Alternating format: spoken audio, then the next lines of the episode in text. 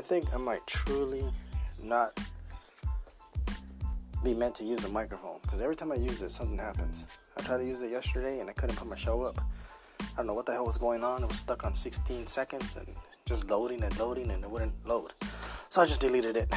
Anyway, um, the show's still kind of blowing up, usually from shows in the past. So I guess uh, a lot of people are listening to the not the impeachment impeachment one I did yesterday, but the original one that I think took place on the 13th uh, maybe 16th.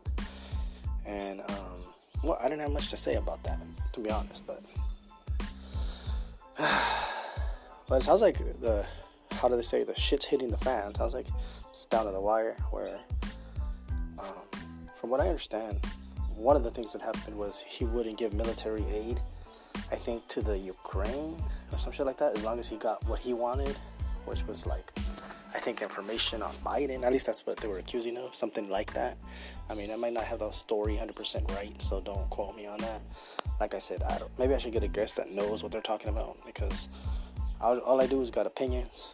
I, you know, to be honest, I, I, um, I'm leaning more to being excited towards him being impeached. I know that might stir some people the wrong way, but hey, I'm just saying that's what I think. I, I mean, I, I before he became president, I actually was reading his book. I read halfway through his book. Hmm.